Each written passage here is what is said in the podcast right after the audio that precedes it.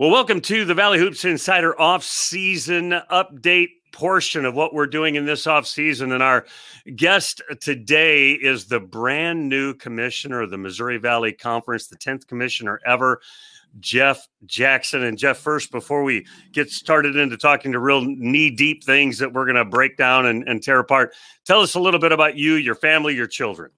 Oh, thanks first for having me this afternoon. I'm really looking forward to getting to know you and all the uh, people who helped make the valley what it is. Um, basically, my history is pretty simple. I'm married to a beautiful woman by the name of Carolyn Nichelle Skeet Jackson. We've been married for over 30 years.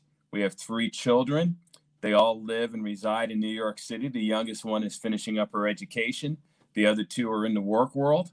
Um, my background is as I coached for about 30 years and then went over to what many would call the dark side in athletic administration and uh, currently now my uh, i guess my title beginning sometime in june will be uh, commissioner of the missouri valley. Tell us a little bit about how that transpired. Doug elgin was you know getting ready to retire and tell us a little bit about how you ended up with the valley. You know it was kind of interesting um, being an ex-basketball coach you always uh, have a great appreciation for for for the valley in terms of just the stature and and all the things that make it what it is from a basketball vantage point. Um, so when when Doug when it became known that Doug was going to retire, you know anybody who was doing what I what I was doing, I'm sure took note. Um, I was contacted by the search firm. Um, they kind of started talking to me a little bit about what the position was, what they were looking for, what they what everything was going to entail. Um, and and it's hard not to be intrigued. It's hard not to be excited about it because uh, it has such a great legacy. It has such a great tradition. It's such a basketball proven commodity. Uh, and, and, and again, for someone with my background, that, that's pretty exciting. And, you know, as you get to know it more intimately, had a chance to spend time with uh, the presidents, had a chance to spend time with people who made up the search committee, obviously spending some time talking with Doug. You just, again, become more enamored with the possibility and uh, just felt very fortunate to go through the process and then be honored with the selection.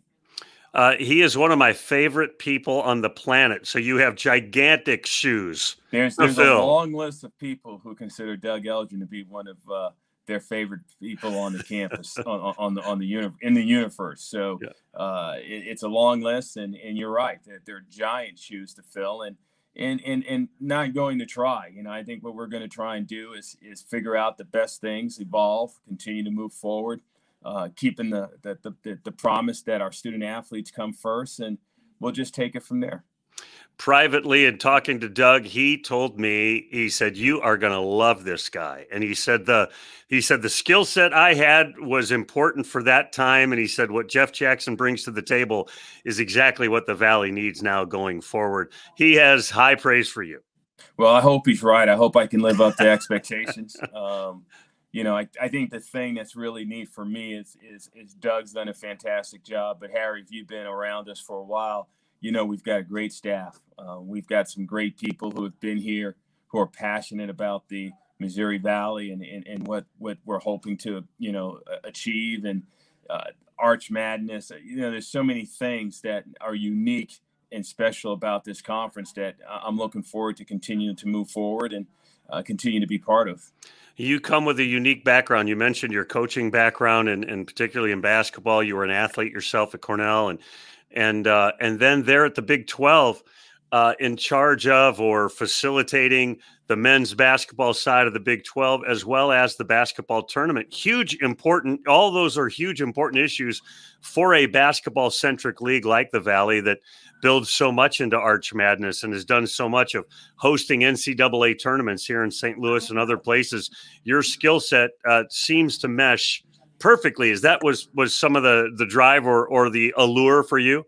Well, uh, hopefully it was the allure for them. I don't think I, I, would have been as prominent of a candidate if it wasn't for my basketball background. Um, I, I, think that's pretty easy to assess. Um, there's no question that basketball uh, is important to the success of the Valley, and not only from basketball as a singular entity, but also in terms of being able to impact our other sports in a positive vein. Mm-hmm. Um, and, and having the background of, of coming from a conference like the Big 12, which I think many people consider to be the premier basketball conference in the country, it allowed me to be exposed to you know a lot of different things. As you spoke earlier you know the, the tournament that we run in kansas city um, the level of coaching that we have seeing what a good culture and a good program looks like um, having the experience of having been a head coach myself i think all those things probably you know created a confluence where uh, they were comfortable with what i would bring to the table. And, and what i would also think was probably a positive was even though i am somewhat basketball centric being in the Big 12, working with Commissioner Bowlesby, I had the opportunity to be exposed to a lot of different things, whether it was mm-hmm. our Olympic sports, whether it was uh, our, our, interaction with our CEOs, our interaction with our athletic directors, our interactions with our uh, multimedia partners, our broadcast partners. You know, so again, basketball is going to be important, but I'm really looking forward to involving myself with all of the aspects that make the Valley a great conference. Uh, so earlier this spring, you had a team win the national championship in basketball there in the Big 12. And then yesterday, a Missouri Valley Football Conference player gets drafted, whatever it was, third, fourth, fifth. Third. Yeah. Eh, so there's there's heady things that have been surrounding everything you've been, uh, you know, uh, somewhat a part of. Um, to, you're a young man, and yet tomorrow you get older. Happy birthday tomorrow. Yeah. Yeah. Let's just keep that between us. how, how, about we do that? We keep that on the down low. Uh, so, uh, what what will be the process for you and your family in terms of moving here to St. Louis? I assume. I'm actually in St. Louis right now, and, and we're looking around trying to find a place to live. Um, and you know, yeah, really enjoying it. And I know it's not as vibrant in what I think we're going to see in three, four months, where we're spending a lot of time downtown. Um, been you know hitting some pretty nice restaurants and things of that nature. So, uh, just trying to learn St. Louis and get a better feel for it and you know all the things that make it a unique place. It's unique and yet you know when i'm i'm a, i you know born and raised right? And so it just seems like home right? You know mm-hmm. so every every city has its own flavor. Uh, your time coaching with that element of what you did basketball wise coaching and, and playing uh, how do you think that helps you connect with the coaches and the individual basketball programs? Well you know i, I had the chance yesterday to audit um, both of the women, the women's basketball coaches meeting um, in the Valley and, and also the men. And you know, I think from a coaching vantage point, it gives me a little bit of advantage in how I come to uh, some of the thoughts or some of the opinions or some of the resolutions that we may reach when we're dealing with topics. Uh, I'm probably going to have a little bit more of a sense of uh, what people are dealing with on their campuses, um, what people are dealing with in the recruiting process, what people are dealing with in just the normal day to day maintenance of their programs. And, and, and, we'll bring that to the, to the conference office. And it'll help inform how we make some of our decisions and how we help figure out the best ways to serve and, and, and care for our membership. Uh, I want to get to some current event kinds of questions, but first, uh, trying to get to know you a little bit. Who are those people that have been influences, mentors, uh, those people that you've drawn some direction in your life from? You know, I've been really fortunate. It's just like anything. Uh, you learn in every experience. Sometimes those experiences are positive, sometimes those experiences are negative. But for the position I have now, to have spent the last two and a half years um, working under the tutelage of Bob Bowlesby, as the commissioner of the Big 12 and then his deputy commissioner, Tim Weiser, uh, has simply been invaluable. Um, the fact that both of them have been athletic directors in the campus environment and the fact that uh, they have so much information, so much experience in regards to the administering of a conference, and in Bob's case, on the national forefront, uh, there's just so many things that you have a chance to talk about, so many things that you are exposed to, so many conversations that you're having uh, that even now in the short period of time that I've at least have been a commissioner in waiting, I'm already drawing on those experiences. So, you know, it's hard not to look past those two in terms of uh, especially the, the, impact on the position that I currently have. And, and then uh, you're a New York guy, I think, growing up. Am I correct about Grew that? up in New York. Haven't haven't been there uh, on a consistent basis in a long time, but but both myself and my wife grew up in New York City. What what do you take from that experience? And I don't know when you left there, but uh, you know, here in the Midwest, New York seems almost like a foreign country. And so, what what do you think? Uh, what what what do you bring along with you in terms of your your growing up in New York? You know, I don't know. I we, we probably tried to leave a lot of what we learned growing up in New York. In New York, um, it, it's it's a unique environment. You know, it's kind of ironic. Uh, all three of our children live in New York City, and you know, I don't think uh, myself or my wife would ever really consider going back there to live. But again, it's different time, different place, and they're at a different stage of life. Uh, I, I, I don't I don't know if we've learned much that that will uh, translate to our experiences in St. Louis from New York City, other than uh, uh, just try and be nice to people, and that'll probably get you a little bit further. so I want to go to some current events, get your thoughts on a couple of different things. Uh, we are in what I call a pande- uh, a portal pandemic. You know, with the the massive amounts of young players that are transferring due to the what we think is the immediate eligibility question uh, issue in college basketball, college football as well. Um, and yet they they brought out some uh, guidelines in this recent couple of days saying, well, maybe there won't be eligible, maybe they will be. Um, the immediate ability for guys to transfer and be eligible. Your thoughts just about that and how that's going to play out?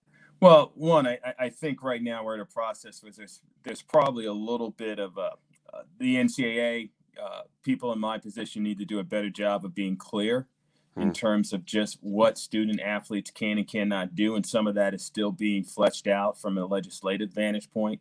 Uh, but the intent is, is very simple. The, the, the, intent is that a student athlete, after he makes his first decision coming out of high school or coming out of a junior college, they will have one opportunity uh, during the tenure, their academic undergraduate days, to transfer without penalty, without having to do a year of residency, which is consistent with 25 of the 30 sports or 26 of the 31 sports that participate in the NCAA. It was only women's basketball, men's basketball, uh, football, I believe hockey, and maybe one other sport that did hmm. not have that access. I think what we've all learned over the last four or five years, especially with with great you know purpose, is that we want to make sure we're, we're treating our student athletes and our young men and women on on equal footing.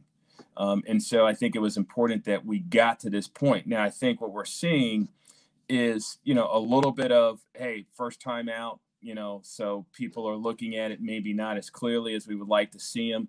I think there's a lot of misunderstanding. We've got a lot of people who have already transferred, are now going back into the portal. I think their assumption is that they're going to be able to take advantage of this. This, uh, how I would call exclusion from the year of residency, is only if you haven't transferred before. So we really don't expect those athletes to be able to uh, transfer without having to do a year of residency. Obviously, we still have the graduate rule. And when you have the graduate rule, that means if you've completed your degree work, you still can transfer and not have to do a year of residency. So you have that. And then you also have the fact that the NCAA has granted athletes an extra year. Mm-hmm. Basically, this season did not count. So you've kind of have a, a, a, confluence of issues that you're not going to see. Hopefully, we're not going to see in, in next season or the season after. So, yeah, you do have a few more student athletes in the portal than you normally would. Um, but I think over time, everything will smooth out and the coaches will adjust, the student athletes will adjust, and uh, we'll get back to what maybe those who really scrutinize the issue will consider more of a sense of normalcy. Yeah, and, and I guess when that report came out earlier this week and they said, oh, if you've transferred before, you're not really eligible for this immediate eligibility. And I think a lot of people did misunderstand that and maybe jumped into the portal a little more quickly than they should have. Well, and again, you also want to be clear in that you if you graduated, right, right, you then can transfer and not have to go through that year of residency. But I think if we're looking at the whole picture, we would like to get to a point and, and I'm a member of the men's basketball oversight committee. I think we would like to get to a point where every student athlete has a chance to transfer once, just like all the other sports, and they mm-hmm. don't have to do the year of residency. We would like to see the graduate rule be part of that that process. In other words, it's one time whether it's undergraduate or graduate, hmm. but we want to give them the chance to to make a second decision if that first decision wasn't what they anticipated. I think we all understand at 17 or 18 we can make a decision that maybe didn't go the way that it should have. And we, and we don't want to limit their mobility. We don't want to limit their options. but I think the thing that that scares me a little bit, and I think makes coaches anxious, makes administrators anxious, makes uh, commissioners anxious, is that part of the growing up process in the collegiate environment is learning how to deal with adversity. Mm-hmm. Um, and I think we're all a little bit concerned about that. The first time something goes awry, the first thing time something doesn't go your way, uh, there's that immediate reach into the transfer portal because you think the grass is going to be greener on the other side. And I think as student athletes start to realize that, you know, playing at one institution really isn't all that different than playing at another institution. There's mm-hmm. always going to be a certain responsibility level that you're going to have to, you know, deal with. There's always going to be a certain accountability that you're going to have to deal with. We'll see a, a calming down in the process and, and we'll see a more purposeful act in regards to why people choose to stay at an institution or depart an institution. The government is involved in this whole name, image, and license uh, likeness uh, issue, and some of those things have been coming forth this week as well. And maybe it's this year, maybe it's next year. There's some confusion about that. Just your thoughts about the NIL things that are they're on the way, one way or another. They're on the way, and I think everybody thinks there's there's positives in that. Just where's that at, and, and how do you feel about that? I think that's just the process of of the evolution of of the collegiate model. Um, and NIL name, image, and likeness is here. It's going to be here to stay. I think none of, I, I think most administrators, coaches understand hey, if a student athlete can enhance themselves financially um, in ways that do not impact the collegiate model, that do not impact the recruiting process, we we don't begrudge them that. We just want to make sure that we're keeping it out of those uh, genres, so to speak. I think the big thing is whether we can get it to a national level where everybody's got the same rules. There's there's a governance process that we all could adhere to, that we all can understand, that we all can have a feel for.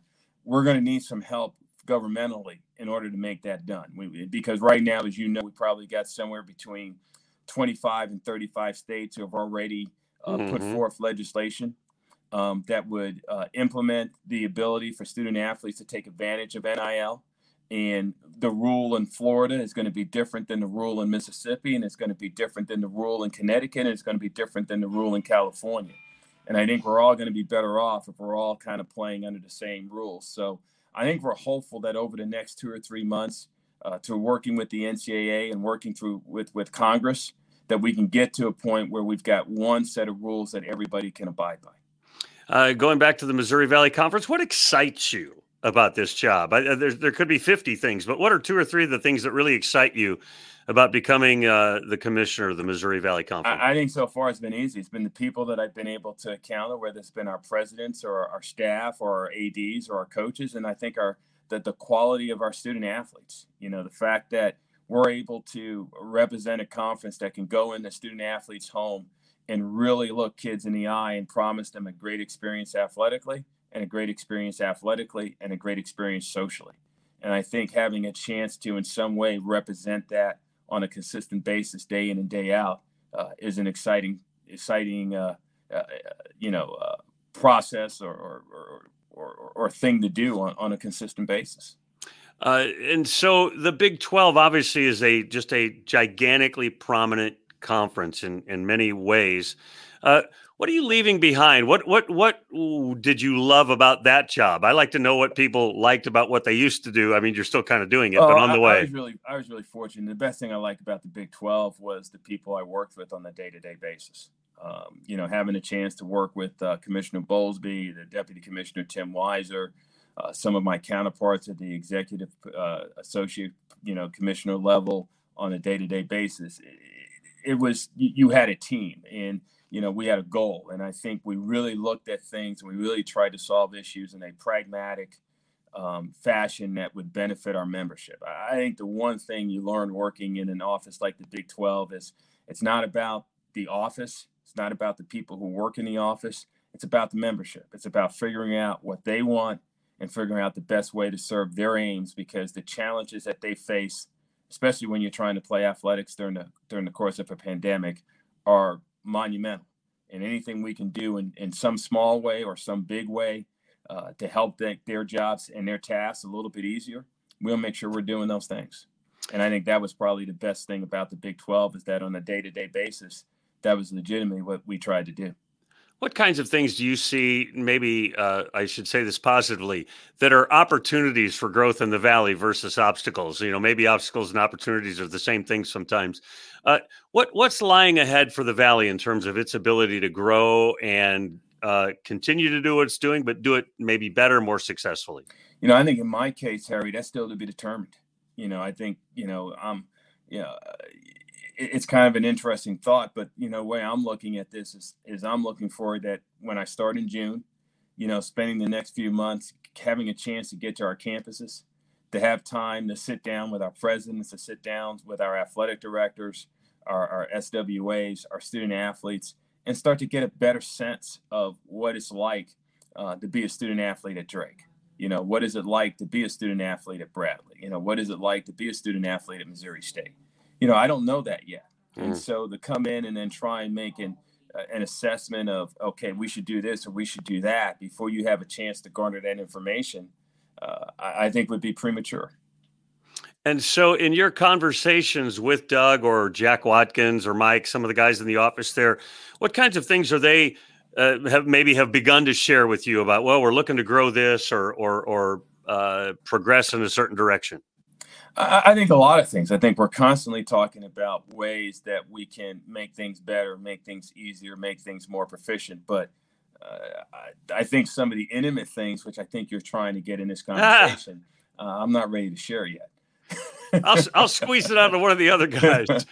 The uh, and and and uh, I, will I'll throw one other kind of final other question out there. A couple of years ago, when when uh, Valparaiso joined the league, there was a whole lot of conversation about growing from maybe 10 to 12 uh, teams in the in the valley and and uh, and and there's still those rumblings out there in the fan bases like man maybe, maybe we ought to add some more teams and and I know there's always con- conversation about teams moving and coming and going. Uh, University of Missouri just put their wrestling program back in the Big 12, though they're in the SEC. I mean, there's just things like that that seem to be shifting all the time. The landscape seems to shift on a consistent basis, and and I wonder if you have any thoughts about progressing forward in, in, in terms of growth of the league numerically? Well, I just came from a 10 team league that seems to be existing pretty well. And, and obviously, that's the numerical status of, of the valley. But mm-hmm. you know, I think in this day and age, you're always mindful and you're always aware of what's going on around you in the environment. And, you know, I think that the Valley is a great conference, and I'm sure there are a bevy of institutions